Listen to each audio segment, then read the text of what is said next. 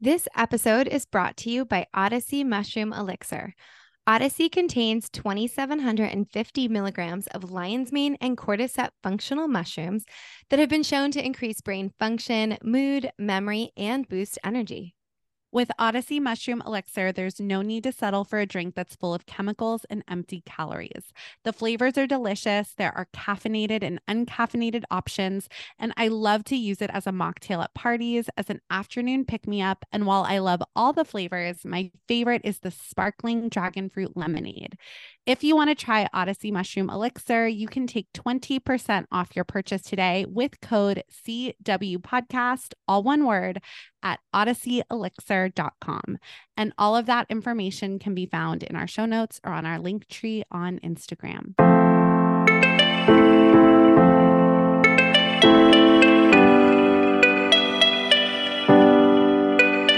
Welcome to Courageous Wellness. My name is Erica Stein.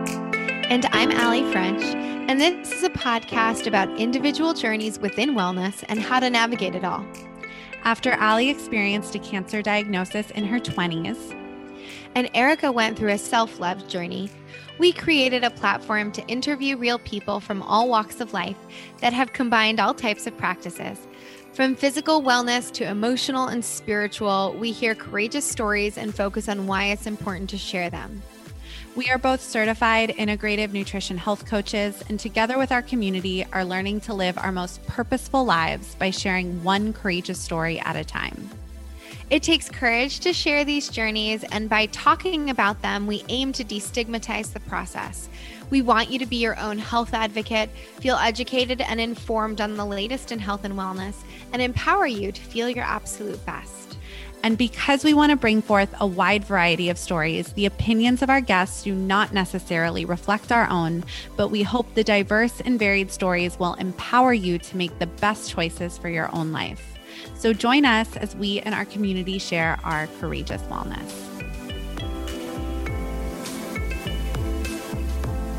Hi, everyone. Welcome back to Courageous Wellness.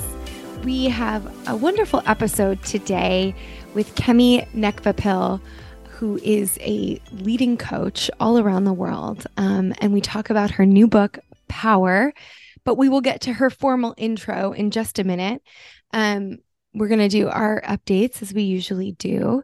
And, you know, I, I shared a few weeks ago, I think, that I had a family member in hospice and my grandma recently passed. And, um, you know, I'm reflecting on that, especially in the context of some recent episodes and conversations we had, especially that with Rachel Montez Minor, who was on the show not too long ago with her children's book, um, See You on the Other Side. So I really highly recommend that episode and that conversation if you haven't listened yet. Um, but I also was thinking a lot about my grandma in terms of the topic of conversation with Kemi and power. And my, you know, my grandma was born in a time where a lot was not um, available to women. Um, and she was one of the smartest people I know, but never was able to have a formal education, um, and but could kick anybody's butt in my entire family um, uh, at Scrabble. I mean, just one of the most, the brightest women I know, and really, I think came into her power as a as a grandmother of twelve and a wow. great-grandmother of four. Wow. And um, just really got to relish in that role and take us, especially us older kids. I mean, I'm in my late thirties now, and I, I feel so blessed to have had her for so long in my life, but she would take us on road trips and to like, I grew up in the East Coast, so we go to Boston and D C. I, I grew up in the New York area, and all over the East Coast learning. She'd take us to literary, um, like authors' homes in Massachusetts, and you know, just like I, I, I don't know. I have so much appreciation for her, and um, and there's many, many granddaughters in particular in my family, and the first, I think it was the first six grandkids were all girls. Wow. And really took a specific interest in giving us um, encouragement and and unique uh, y- unique encouragement for what our interests were. And I think having a woman in my life like that who really wanted to empower us from a from a young age through many different in many different ways was such a gift. So um anyway, that's my update. And uh it's, you know, it's bittersweet, but it's life. And yeah. It's beautiful. Yeah. Thank you for sharing that with us. And it is so relevant to this conversation today. And I think it's so special too, Allie, that you had all, like you've had all of your grandparents, like yeah. well into your thirties, and like, what a gift that truly, truly is. And honoring, yeah. honoring your beautiful grandmother today in this episode. So it's really and, beautiful. Um, I do recognize that, that it's an unusual gift. And I, I have two who are doing great, well into their nineties, just took a cruise. I mean, it's pretty, it's pretty remarkable to be like a couple years from forty and have had these relationships for this long. And I don't, I don't take that lightly. Yeah, no, that's really special. I mean, yeah, my update is, is an astro update, but it kind of leads into that because if anyone, your your grandmother passed a little before the eclipses, but it's still in the eclipse energy. And they say if you pass during eclipse season, it's like you're you're like a strong, powerful soul because it's such like a potent, powerful energy and time. So I don't think that's a coincidence for your for your grandmother either. Yeah, yeah, absolutely. Yeah. Yeah. So I was just going to share, you know, we're recording this a little bit ahead of time because of some travel that Allie and I both have. But um, my update is for the whole month of October. It's kind of like an astro update, and kind of if anyone's feeling the energy, what's going on astrologically, it is eclipse season. We have two eclipses, one a solar eclipse in Libra on October fourteenth that just happened when this episode airs, and a lunar eclipse in Taurus on October twenty-seventh, which I think is hmm. happening a couple days after this episode is released. But the energy is really potent the entire month. And the solar eclipse is really kicking off an eighteen-month cycle um, in Aries and Libra. The North Node is now in Aries and the South Node is in Libra. And the South Node represents karmic past and the North Node represents kind of karmic future. And for a lot of people, if you're born kind of um, early nineteen eighty-seven and kind of like mid to late nineteen eighty-six, you're also having a nodal return. Um, That's kind of in my age group. I'm eighty-eight. So if you're younger or older, you could also be having your nodal return too. But I think for a lot of our listeners in their mid thirties, that's that's kind of where you're at. And if you're probably seventeen or eighteen, you're having one too. Um, so so that's kind of what's going on with the nodes. But right now, the energy is really potent. The solar on October fourteenth is about new beginnings. The lunar eclipse in Taurus is about ending. It's ending an eighteen-month cycle where the nodes were in Taurus and Scorpio. And Allie, that was actually your nodal return. So you're actually oh. ending your nodal hey. return. Um, no, your north node. End it, baby. Yeah. Yours is in Scorpio and your your south node is in Scorpio. So what this really means, though, is, you know, this this energy is really potent. It's kind of like an anything goes energy. It's going to start a lot of new beginnings and kind of thinking about what's going on in your life that you really want to kind of tackle for the next eighteen months. Aries energy is really about Um, the self, right? And Libra energy is really about partnerships and relationships. And so I think, you know, we talk about this a little bit at the end of our episode with Kemi because she's a Leo. But, you know, I really find that the high vibe of a sign incorporates kind of the sister sign. So the high vibe of Aries, which we're all going to, is really more of a focus on the self and the individual, but taking kind of the positives of the South Node, right? Whereas the South Node in Libra is really about like so much focus on relationships and the other and people pleasing and not focusing on yourself. But I think a high vibe Aries is somebody who prioritizes themselves, prioritizes their needs, but also cares about their relationships and the people in yeah. their lives.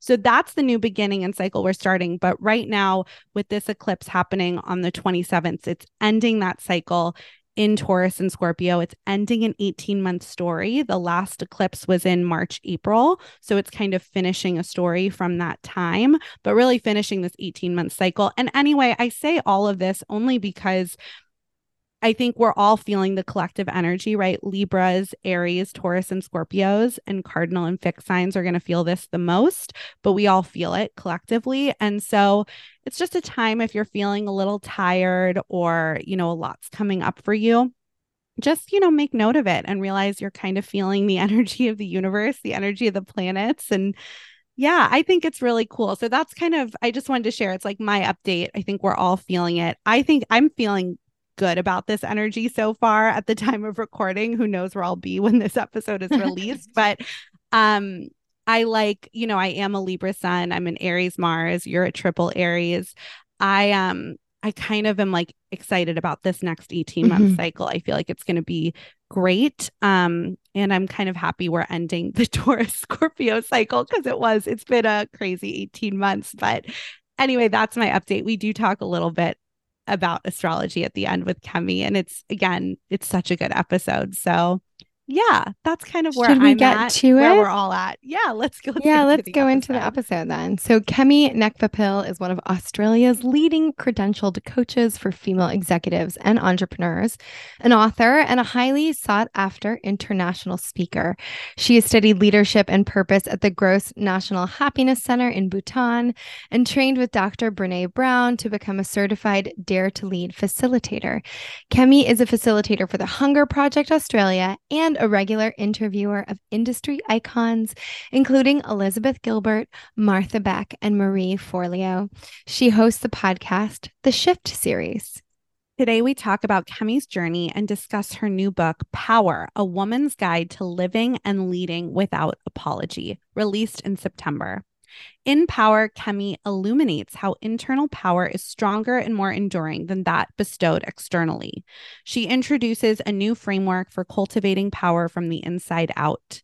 Power guides us on how to practice, build, and feel your power, and is a deeply moving, inspiring, and radically empowering book that doesn't shy away from the ways power has been used as a tool to keep women, especially women of color, small, and at the same time invites everyone to tap into their inner power and transform the way they live and lead. We had a really great conversation that is one of my top conversations of the year on the show, and we hope you enjoy the episode. Before we get to today's episode, we want to tell you a little bit about the Institute for Integrative Nutrition. Erica and I are both certified integrative health coaches. I have advanced training in hormone health, and she has advanced training in gut health. And we offer health coaching and corporate coaching through the Courageous Wellness Collective. We continued our education and received certification through the Institute for Integrative Nutrition. I I N has taken the lead in the health coaching industry from its inception and provides a comprehensive curriculum that combines nutrition, coaching, and business. We loved the program and have had many listeners ask us about continuing their education in nutrition, health coaching, or even just advancing their personal knowledge about food and nutrition. So we are very excited to be able to offer a discount to Courageous Wellness listeners to study at I I N. The program is completely accessible virtually with lectures led by health, wellness, and medical industry experts. To receive up to twenty-five hundred dollars off your tuition, you can use our names, Allie French or Erica Stein, at the time of enrollment to receive the tuition discount. We have also included a link in the show notes that will take you directly to I I N to learn more about their wonderful programs. Welcome, Kemi. Erica and I are really happy to have you on the show today. Um, so just to get us started, can you share with our listeners a little bit about who you are, a little bit about your personal background, and how that's led you into the work that you're currently doing? Thank you so much. It's delightful to be here with both of you. And I am an executive and personal coach. I'm also a Dare to Lead facilitator. So I trained with Doctor Brené Brown in Texas a few years ago. So I facilitate her work internationally. I'm also an aspiring flower farmer. I'm obsessed with peonies and David Austin roses. And so um, I'm someone that has gardened from, I, I can't even, I don't even know how young I was, but very young when I first got my hands in the soil. I'm currently in New York, actually, on a bit of a book tour. And I actually said to my assistant today, I said, um, I have not had my hands in the dirt for two weeks and I'm now not going well. Um, so I'm looking forward to getting back to Australia soon so I can do that. But um, yeah, I, you know, I have a portfolio career. I have, you know, a childhood story, I think, that resonates for many in terms of I didn't feel like I had a sense of agency in my childhood growing up. And I've listened to a couple of these podcasts, and I know that a lot of the guests that you have on, you know, what we've been able to do is to take maybe any childhood trauma or any wounds that we have had and actually transmute them in a way that heals ourselves, but also is able to generously share that for the healing of others. And so I grew up, um, I have Nigerian heritage, but I was born in England, and I've now lived in Australia for twenty years, which is my, my, why my accent is now a little bit off. It's like the Aussies know that I'm English, but the English now think I'm Aussie, and the Americans definitely think I'm Aussie. So it's very confusing. Um, but I grew up in nineteen seventies England. I was one of the tens of thousands of Nigerian children that were fostered to white families because my parents made what they believed to be the best decision for me and my siblings, which was to have the best education, which a lot of parents focus on for their children. And that meant, because of the colonial narrative, that English education was the one and only education worth its salt. And so from being a very young baby until I was thirteen years old, I had five separate foster parents. And that has definitely had a big grounding in the work that I do, because I'm very committed to women taking up space in the world and owning their power, especially at this time that we're in. There's so many opportunities right now to really change some of the structures that we find ourselves in. And that sense of power comes from spending a lot of my earlier years feeling powerless. Thank you. Thank you for sharing that. And there's so much that we want to discuss with you today and talk about your own journey. But I'd like to start with that word that you just shared with us, because I think a lot of women can relate to feeling powerlessness. So can we maybe explore that a little bit more and kind of talk about how you were able to dismantle that and start regaining your power? Or redefining well, one, your power too. Yeah. And one thing I actually speak about in my book is that power, because of the structures that we live with, power is not something that, oh, next Wednesday at four p.m. I will be in my power and I will never, never lose my power again. You know, I am the mother of teenagers. I can feel incredibly powerful when I'm doing a keynote on stage, and I go home, my teenager grunts at me or gives me a look, and there is the powerlessness looking at me right in the face. And I remember toddlers as well. Um, and so for me, it's very much about looking at what are the spaces and places and who are the people that when we spend time with them, we feel powerless. And then, because I'm a coach, the questions are to get really curious about how do we feel and what do we think when we're in those spaces and places or with those people. So for example, you know, I work with C-suite executives, and I also work with successful entrepreneurs, and I work with non-for-profits, and I want a diverse life, as Brené Brown says. So I have diverse clients because I, you know, I gain a lot from learning more about different people, different industries, different ages.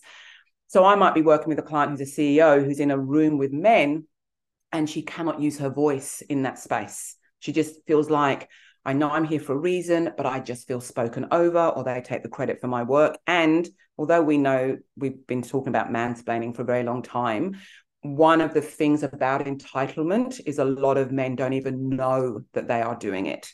And so it's an opportunity for us as women sometimes to actually compassionately say, hey, in the meetings, you're always like talking over me, or did you know that actually you and John took the credit, but it was for my work? So this one C E O could feel powerless in the boardroom, but then when she goes home to her family, she feels very present, you know, as, um, as a mother, she feels very present in her relationship.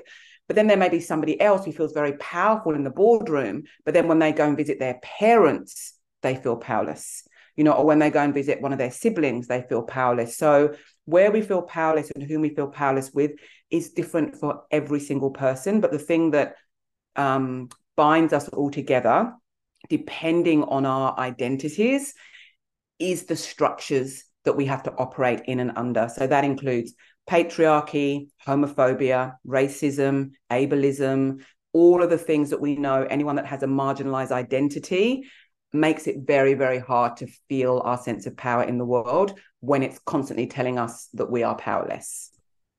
Yeah, that, you know, it makes, it makes sense. And, and one of the things that I thought was interesting that you talk about in your book, Power, um, was this idea of when we start to challenge h- how internalized some of our own thoughts can be um, around around these, because of these systems, because of n- not knowing, growing up in this, right? Not knowing anything else and, until we start to create awareness around it and maybe identify that and how it exists even inside of us, certain sets of beliefs or certain sets of perpetuating systems of power or beliefs about, you know, hi- Erica and I were talking about too, like hierarchy and like culture of domination where there's sort of power. You talk about it too, like power over others. But this idea of when we start to recognize that some of that lives inside of us. And yeah. we have to navigate systems in the external. Um, I guess my question in this is, you know, if people are starting to come to an awareness of how they might um, be giving their power away or or perpetuating systems of power or ideas of, of um, you know, power, not in a, not in an empowered way, but in a sort of oppressive way. How can we start to a build awareness within ourselves, but also deal with perhaps some of the feelings that might come up when, when there's awareness around it? Yeah, well, I think the first thing kind of, you know, speaks to what Erica said as well, this idea of powerlessness. Like for me, what I knew that I had to do was actually look at what does the word power mean? What is the dictionary definition of the word power? Because as you're saying, Ali, most of us don't want anything to do with a form of power that's power over, that is dominating, that hurts other people. And so a lot of women, that's why it was such a big thing to actually just call the book Power.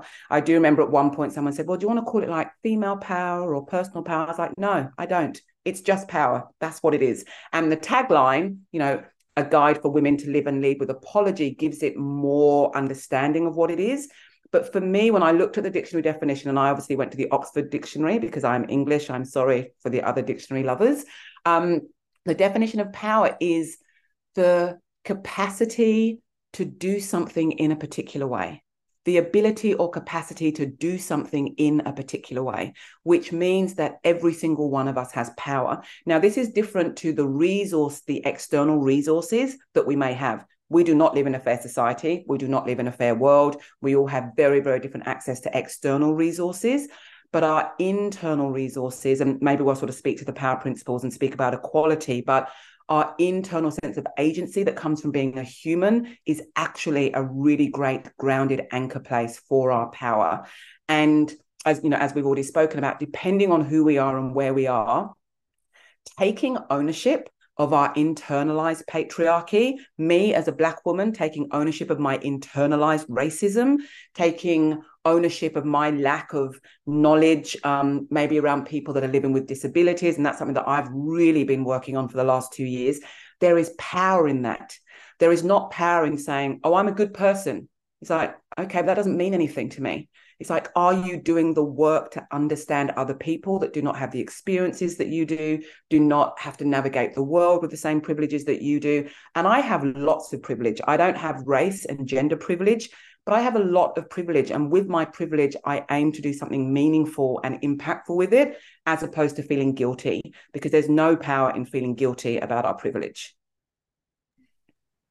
Yeah, that, I mean, thank you for breaking that down. I think, yes, I can resonate with what you just said. And, and one of the things that I think would be helpful too is, is the acronym that you created around power in, in the book. Um, but you break it down into presence, ownership, wisdom, equality, and responsibility.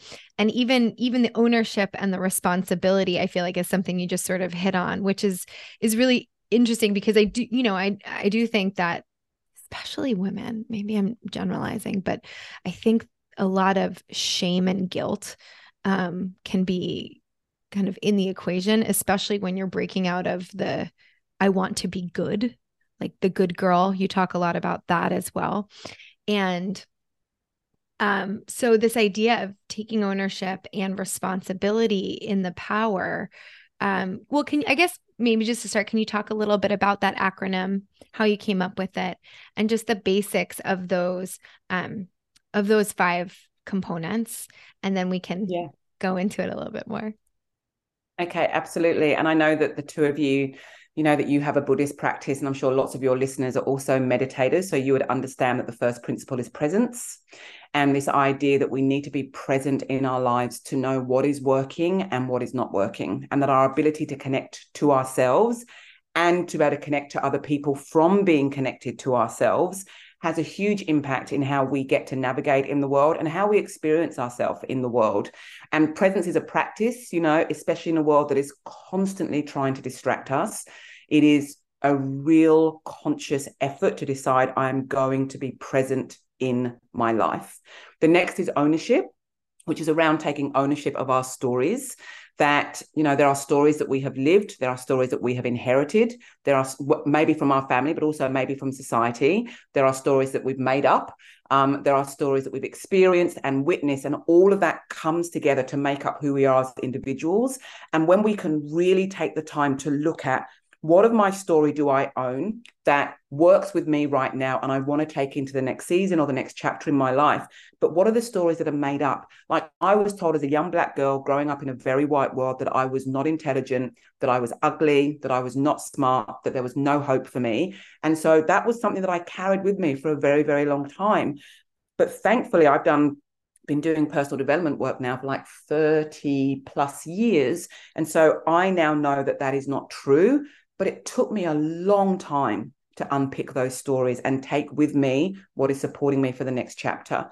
And then there's wisdom. And it sounds sort of ironic that me as a coach would say that we shouldn't outsource our lives. But as an I C F credentialed coach, so an International Coaching Federation coach, it is not my job as a coach to tell anyone what to do. It is not my job to give advice. What I do is create a safe space where my clients know that they I don't have an agenda for them other than to be with their full humanity. And so in that, that gives them the space to tap into their own wisdom and decide for themselves, what is the next action that I need to take that honors either who I am now or who I want to be in the future? Because we do have this incredible internal guidance system. And I think we've all experienced when we listen to our intuition, things go really well. And when we don't, things do not go well, you know. Um, the next is equality, which we kind of touched on, and that's looking at, you know, obviously there's global inequality and we are all aware of that, but there is also that we as individuals need to feel a sense of equality within us, because the more of us that feel equal, we'll be able to impact the world with a different energy than if we go around thinking, oh, well, that person, as you spoke about hierarchies, oh, well, that person is higher up than me in the company, so therefore I don't get to talk to them. And one of the questions that I ask um, in the group group coaching program that I have is around, what do you do when you feel unequal? So it's not just so much of I feel, let's just say I feel unequal when I'm with my my mum, for example, because maybe my, you know, someone's mum might be criticize them. So it's like, I feel unequal. It's like, okay, how do you feel? I feel um, like I'm not good enough. I feel like I have to prove my worth, that I have value. So then I ask the question, and how do you act? And it's so interesting. It's not so much about what we feel. It's how do we act in those situations? So some people, if they have a parent that criticizes them, they will kind of go in for the fight. Like they're outside the door, knocking on the house door, about to go, and they're like, I'm ready. I am ready to defend myself, right? And then what is not really there is their full humanity. What is there is, I'm going to prove to you that I'm equal. And there's not a connection between them and their parent, whereas somebody else may completely withdraw and they may become really quiet. And they'll just go and sit in their childhood chair at their childhood home, even though they may be a forty-five-year-old adult, and they'll just sit there and kind of pick at the corner of the chair, you know? So it's different for each person, but understanding what we do when we feel powerless and, and unequal is really powerful. And then finally is responsibility. So let's use that example again, so that maybe you're the adult that's in the chair and you're just feeling really small in that chair, that you may decide, okay, I'm going to be responsible for how I show up in my childhood home with my parents. So when I next go, instead of sitting in the chair that I sat in from the ages of three to seventeen, I'm actually going to go and sit in a different chair. Oh my God, could you imagine like maybe going and sitting in like your dad's chair? Like that could just explode the whole family dynamic. But, you know, it's those little actions, but we have to know that we're equal in those spaces. And then we have to take responsibility. You know, I say that one of the gifts of being fostered, one of the gifts of being a Black girl in the nineteen seventies, being read fairy tales at that time, was that I never saw stories where the princesses looked like me, and I never saw princes that looked like me. So I knew from a very young age that no one was coming to save me. And yet there can be a shadow side of that, which is why I wrote my second book, The Gift of Asking, because the shadow side is I then navigated the world as I'm independent, no one can help me, I need to do it by myself. You know, so there's, as you would know, there's light and shadow to every single behavior that we have. But taking responsibility for me is kind of orgasmic, to be honest. It doesn't mean that it's not challenging. It doesn't make life easier. Sometimes it makes life harder. It means that we have to let go of people. It means that some people will let go of us. But there's nothing like knowing that we actually have agency in our lives and that we need to be in the driver's seat. So they're the five power principles and what I speak about through the book. I love that. Thank you for sharing. I mean, it's so clear and it's, I feel like, tangible, right? To start reclaiming this internal power. And, you know, as you mentioned, the tagline of your book, right, is a woman's guide to living and leading without apology. And when Allie and I were talking to, like, just talking about your book and a little bit before recording, I think so many women historically, right, have focused on, like, maybe even not consciously, but keeping themselves small, um, you know, staying small, staying safe, staying quiet, staying good, right? Like that good, as long as I'm good, as long as I'm liked, right? I'm safe, I'm small. And I think, I think that's why I think, you know, white women are the biggest perpetuators of a lot of these systems. And when I've thought about, like, the why, you know, at least for myself, I'm like, well, I think it's about staying small, staying good, staying safe, and not, you know, I don't know if everyone realized, right, that through doing that, we're harming ourselves and harming others.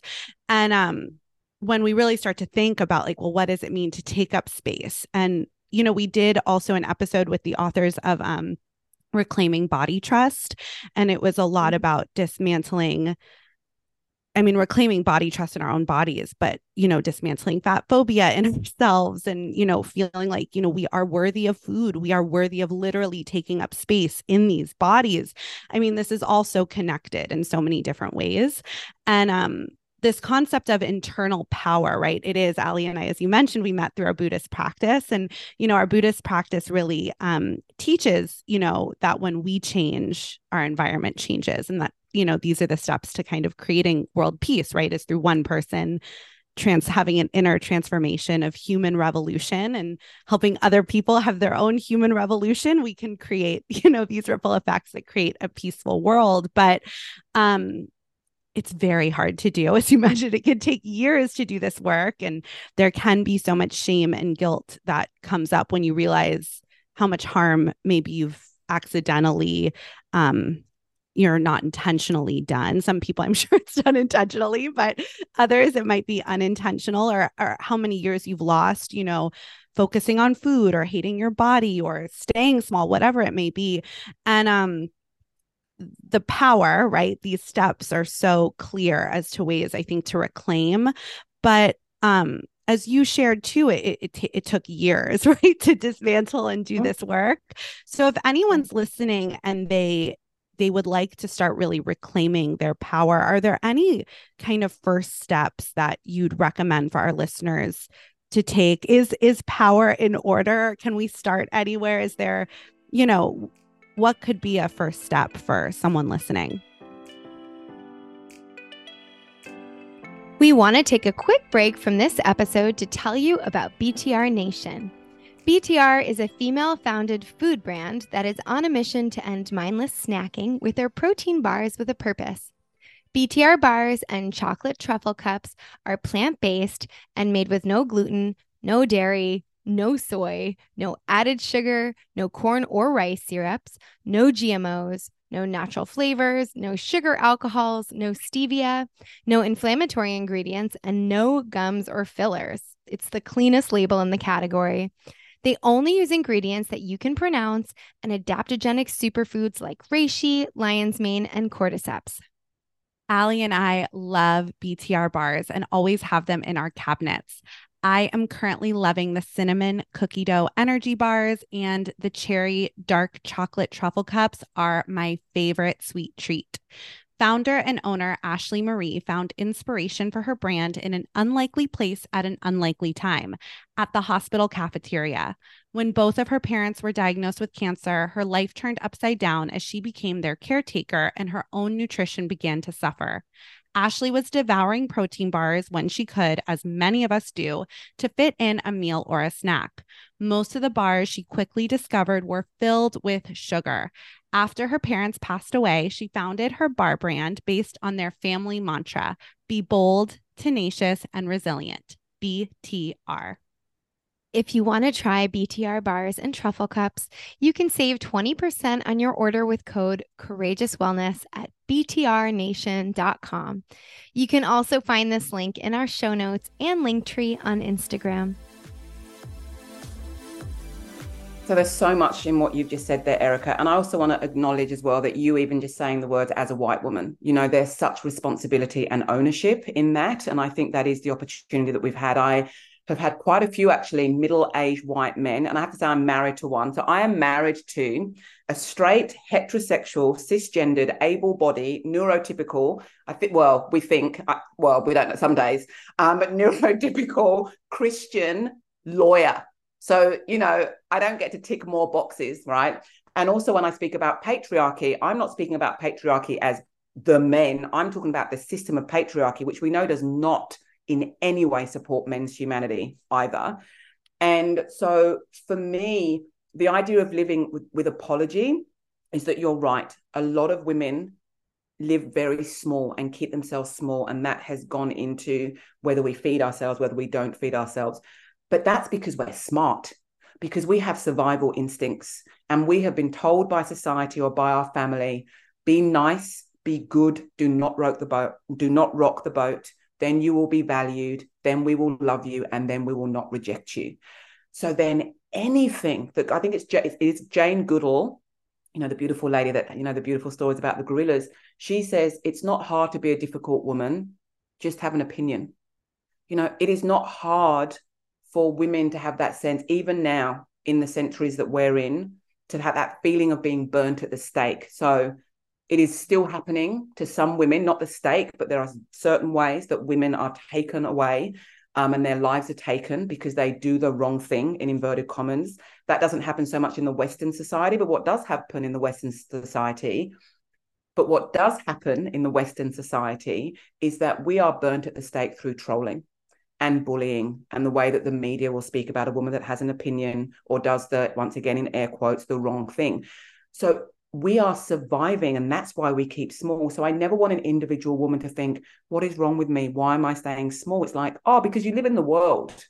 That's why that is happening. That's not a flaw in you. That is not because you're broken. So then to your question, what are the first steps? And, you know, I always want to honor each person's individual humanity and each person's internal and external resources, which is why I never give tips as a coach. And as I've already shared, power is not a one and done thing. It is a constant thing. I had a situation just a month ago with my husband going into a particular restaurant, and I could feel the eyes on me. And I remember, and my husband really wanted to eat there.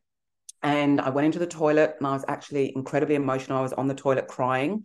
And I was saying to myself, you can do this, Kemi, you can do this. You can have lunch here. Your husband wants to have lunch here. Like, this is the one thing he's chosen that he wants to do for this romantic weekend. So you can do it. You can do it. And then I just had this moment and I just took a breath and I was just like, actually, you don't have to do this. And I walked out of the toilet and I said to my husband, babe, I don't want to have lunch here. And he stood up with me and he said, I saw it. I felt it. Let's go.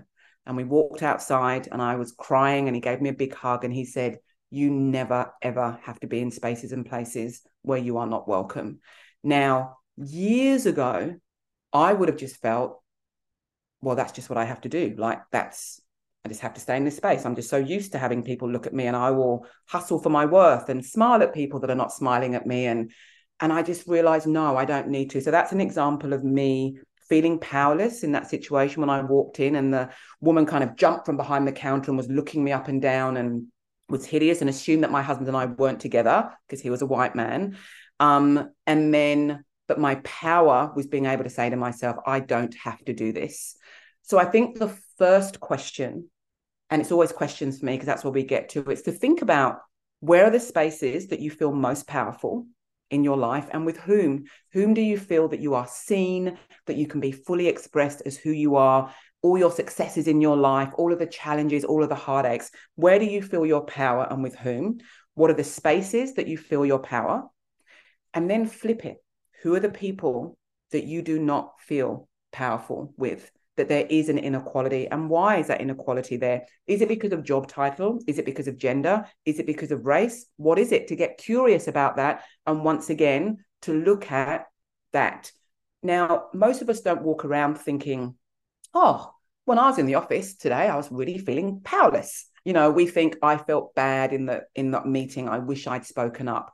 So I know that it's even a new concept for women to even think about their life through the lens of power. And yet, pun intended, it's incredibly powerful to do so. And what I would invite people to do is not necessarily take any crazy actions right now. It's just to be aware. It's just to be, oh, that's when I'm with those two friends, that's the feeling that I'm having. It's not that I'm not as funny as her. It's actually, I don't feel equal in this triad of friendships. And just to be aware, and then to trust that you will know the action that you may or may not need to take to kind of sense what your power may look like in those conversations. Thank you for sharing that. A lot of what you just said really resonated with me. And especially that story you were just sharing in the restaurant when you gave yourself permission to leave a space. Like, because I think sometimes, even if we recognize, I feel like, or like, I, I just don't feel good around these people. I feel in, in unequal or whatever it might be. But then there's this sense of like, as you were saying years ago, oh, I have to fight that. I have to prove differently. I have to, you know, I have to change, change it like, but through controlled action.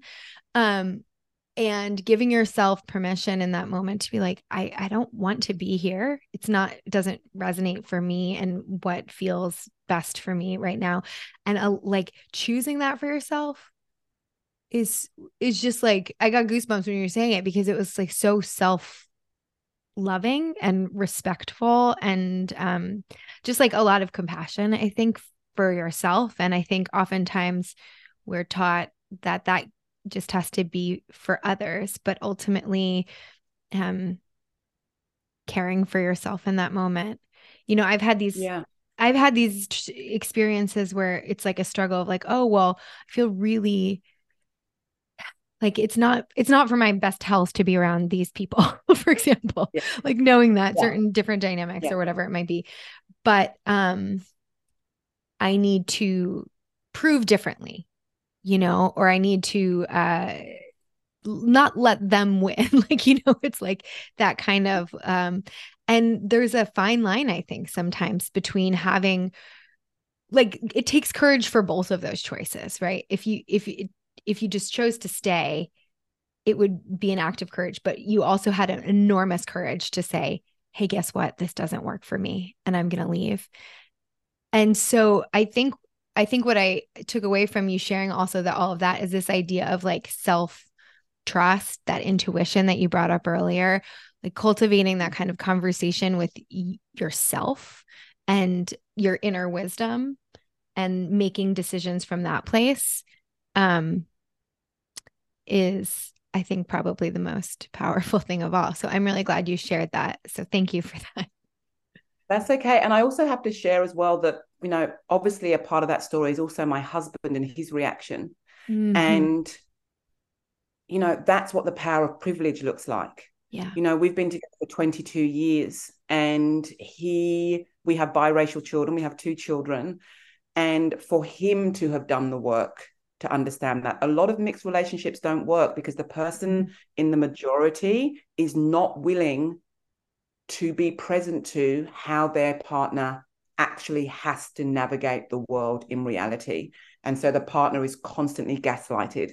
Now, if my husband had said to me, babe, it's fine, don't worry, it's fine, we're just going to have lunch, it's fine, it's fine, that would have been a different thing. Maybe I would have then decided, oh, I'm being, oh, I'm making a fuss, I'm being a burden, I'll just suck it up. But I feel like I did that for nearly half of my life, you know, so having that safe space. And I talk about in the book, the power of privilege and also the power of community. And, you yeah. know, there's a part of that that's the power of allyship. You know, my husband writes this beautiful letter to me in the book after the murder of George Floyd. And when I shared with my community my experiences um, of racism, and he wrote me this stunning handwritten letter of like what it is to be a white man navigating the world and the reality of kind of his internalized, how glorious it is to have this idea that the world was made for you.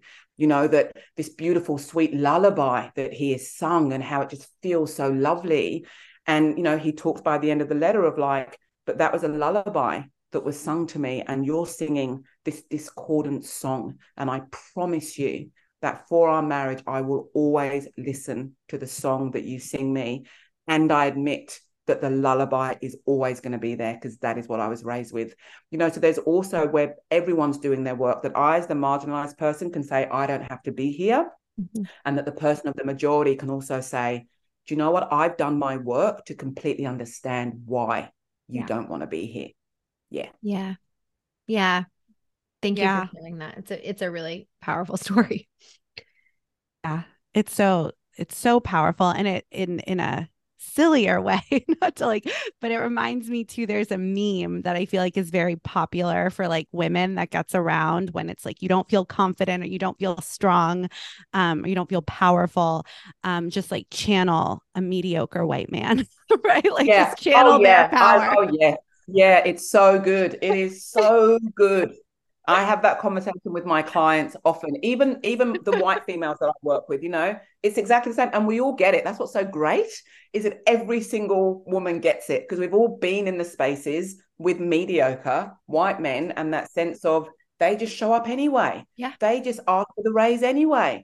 They ask for the extension on the project anyway. Like it doesn't matter. They'll just ask. Yeah, know? Absolutely. And so, you know, um, something that you're book too, and, and this conversation has reminded me about too, is I, I once had kind of a sad conversation with, um, someone I know and care about deeply, but it was, we were having this conversation about Buddhism actually in life, and that kind of, we weren't calling it internal power, but I think like internally, um, like we get to decide, right? Like how we feel, how we define ourselves. And, and they said something to me that kind of broke my heart a little bit, right? Where they were like, well, we live in these systems.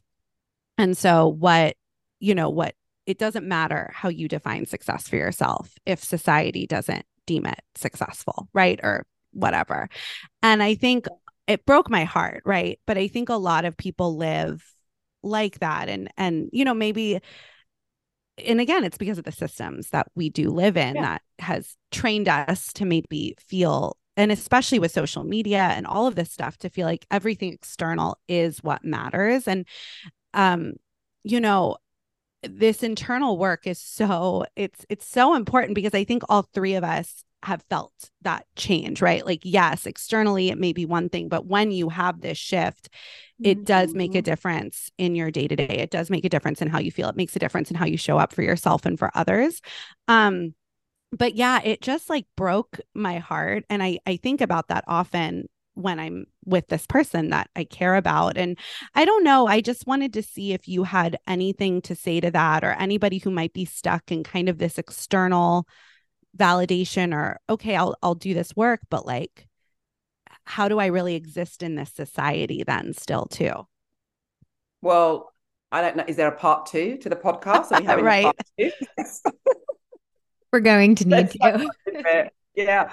So um, firstly, it is so interesting what we do as human beings to each other. So this person may be someone that loves you deeply. So that idea that we always want to protect those that we love. And I always say that our dreams rarely get off the kitchen table, that the people close to us are not necessarily the ones that we should be sharing our dreams and goals with. Sometimes they are, but sometimes they're not. And, you know, that external form of success is a form of success, you know, like financial security, financial wealth is a form of success, one hundred percent. Material accumulation of things can be deemed in our capitalist society as a form of success, and that is okay. The problem, though, is when we only attach to those forms of success, because we know that there are many, many people that have reached the heights of whatever their, you know, whatever their goal was, and they're left with, but my main relationship broke down, or I'm disconnected from my children, or my mental health suffered. Or now, it doesn't happen for everyone, but I think we've heard enough of the stories to know that success is not so much about what it looks like. We need to understand ourselves enough, which comes down to presence, ownership, wisdom, equality, and responsibility. We need to understand, what will success feel like for me?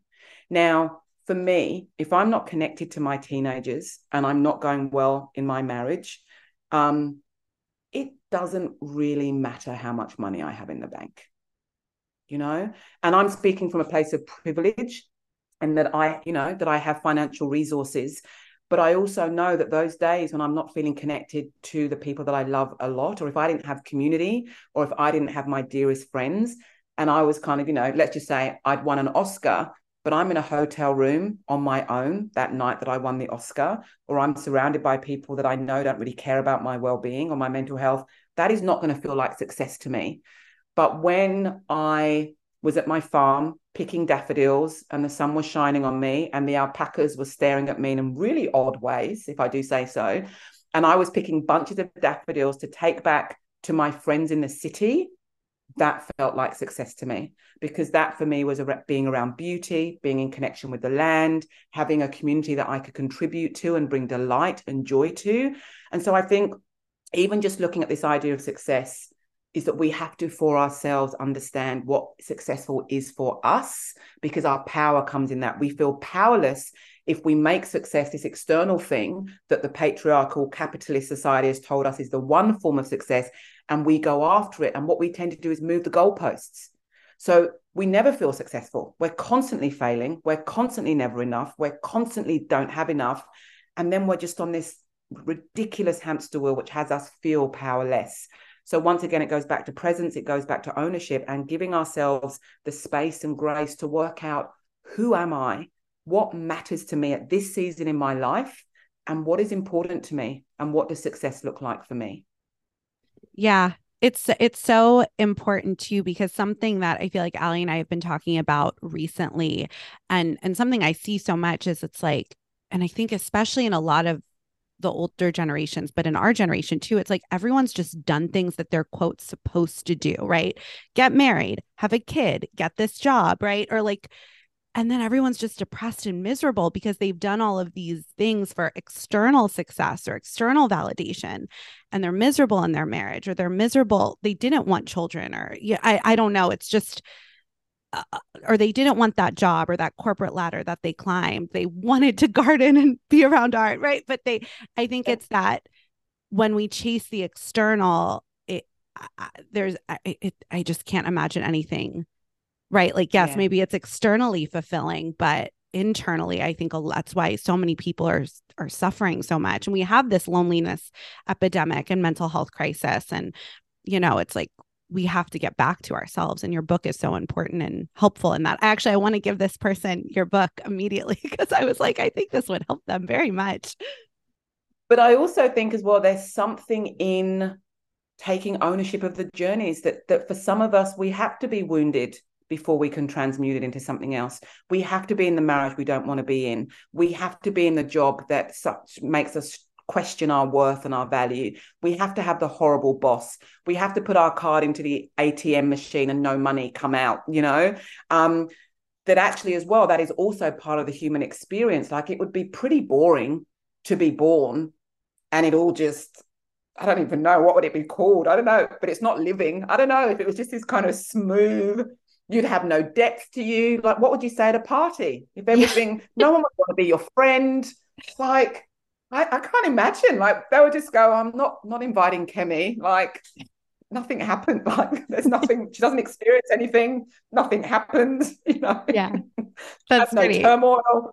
Yeah. Yeah. Pretty and, and true. And, you know, it's like, and, and with that perspective and like a little humor around it too, I mean, it's like without those things, and maybe this is very like Buddhist of me to say, but it's, you know, in our, in our spiritual practice, it's like, there's this concept of, um, it's not the type of Buddhism where you like escape from society and like go meditate it away from things. There's this concept of earthly desires are enlightenment. So the idea that ob, um, obstacles or challenges, it's the way through them that actually contribute to evolution, self or human revolution, as Erica mentioned earlier. This idea of like evolving and becoming more aware or becoming uh, more interested or curious or having appreciation even for the things that caused suffering at one point. And that's, that's where like that transmutation that you were talking about, where it's like,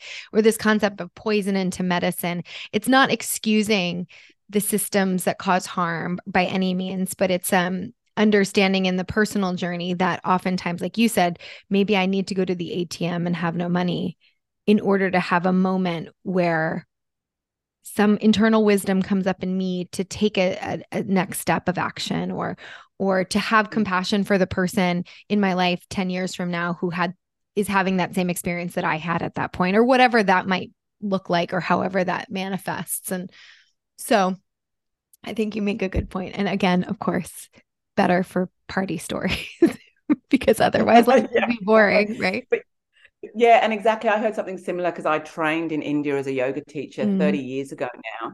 And it was the same thing. I remember the Swami saying at one of our big gatherings, he said, enlightenment is not about going up into the Himalayas yeah. and meditating.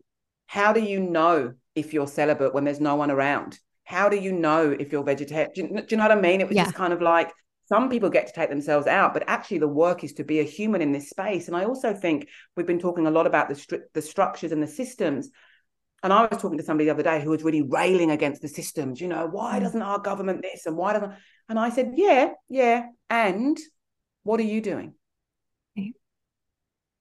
You know, it's like, for me, what honors me is to grow beauty in the world at a time where there are so many challenges. For me, it is saying a kind word to the person that's cleaning the public toilet. To me, it is smiling at, you know, I don't know. It's kind of, there's powerlessness in pointing fingers at other people. Unless you are deciding that your activism is to rail against the government and you're actually in government or you're, you know, a journalist or an activist, one hundred percent, one hundred percent.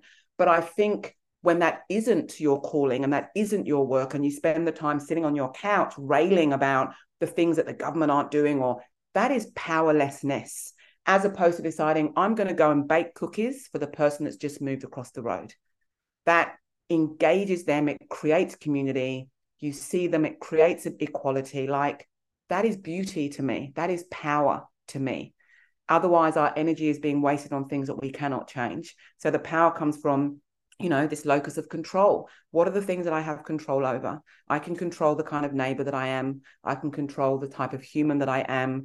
And as you said, Erica, I mean, goodness, the gift of personal development work is that you get to be in the world as yourself, and it takes as long as it takes. But the annoying thing about personal development work is that you can't blame anyone else anymore, and it's continual, you know, like, it's never ending. We are onions and the layers, and we go, oh, I thought I'd thought I'd work that out. And then it's like, oh no, I haven't. So yeah, there is light and shadow to it all.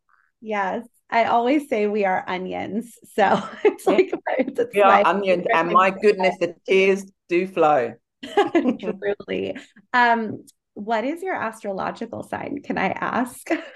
Yes, you can. Yes, you can. But I have to tell you, maybe I'll give you a clue. My my lack of hair is a complete contradiction to my astrological sign. Are you a Leo? I am a Leo. Because yeah. I was going to say the uh, the Leo, the lion, um, and a lot. Yeah, of- there you go. So I don't have the mane of hair. For the listeners, I have a completely shaved head. And I'm also an introvert.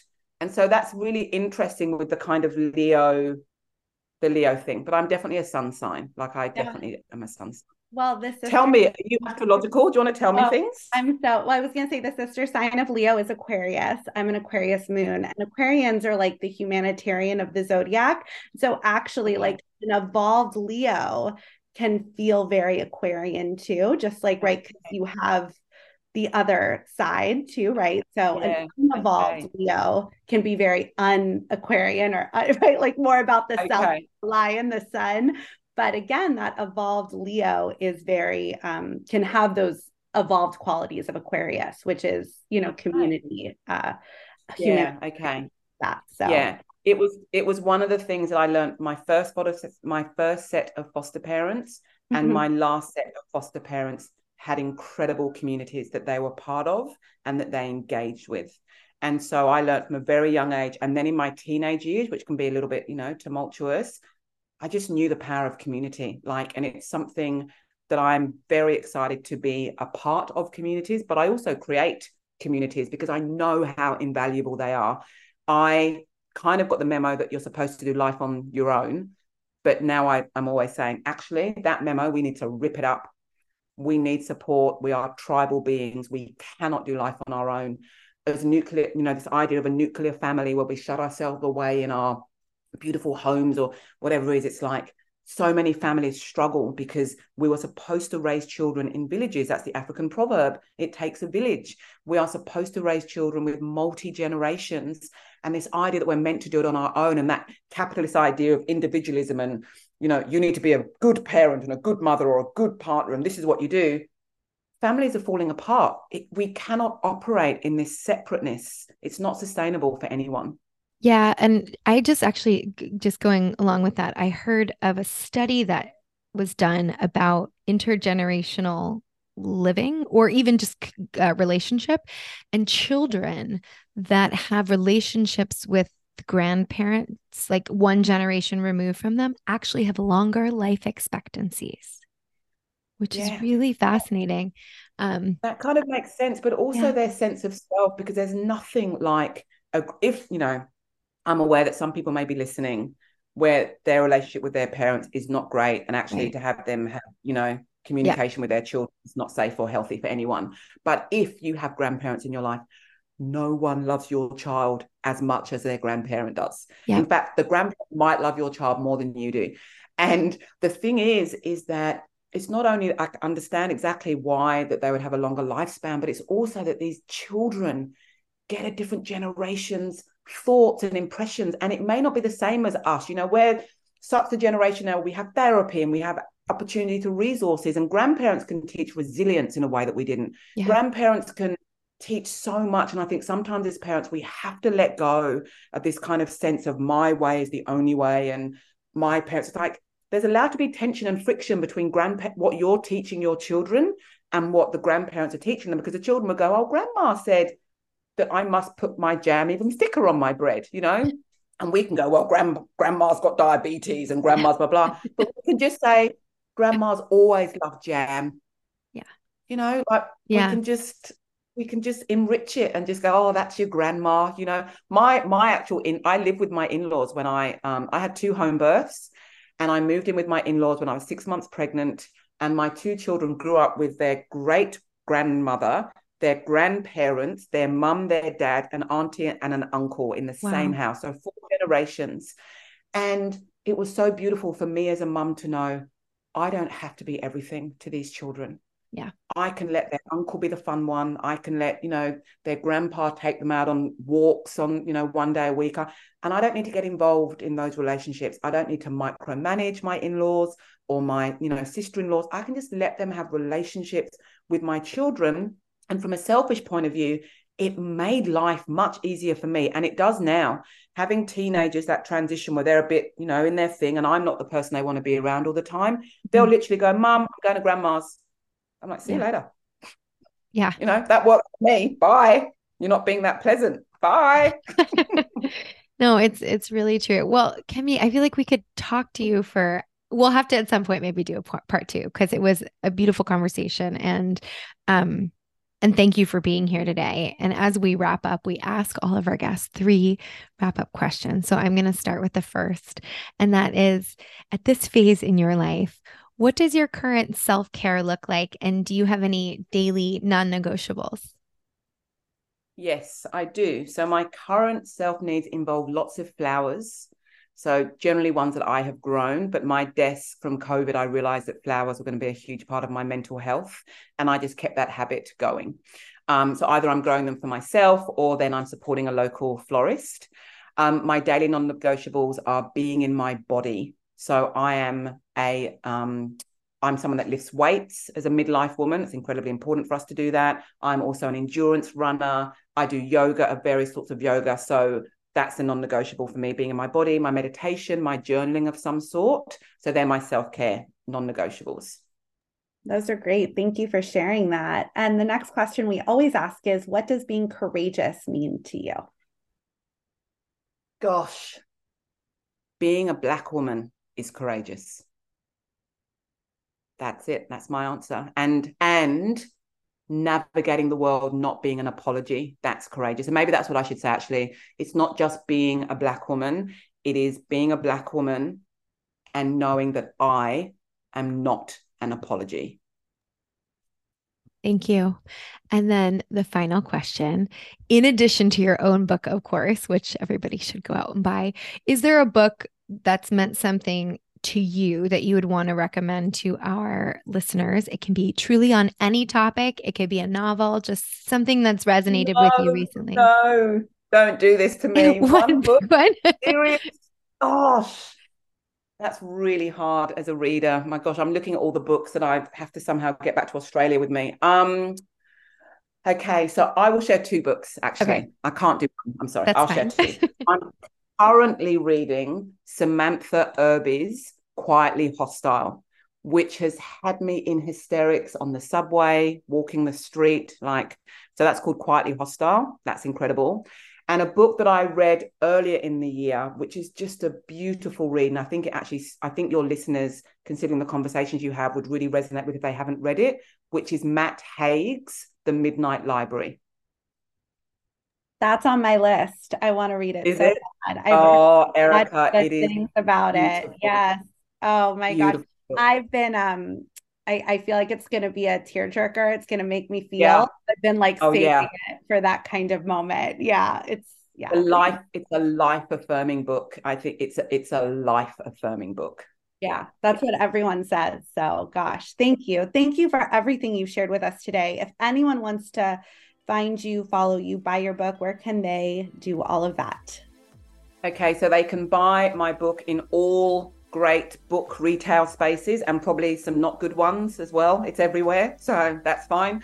Um, and I'm active on Instagram, so please come and say hello. Um, and also they can come to my website, which is my name, kemi nekvapil dot com. Thanks for tuning in to another episode of Courageous Wellness. Tune in every Wednesday for a new episode featuring a different guest each week. Subscribe, rate, and write us a nice review.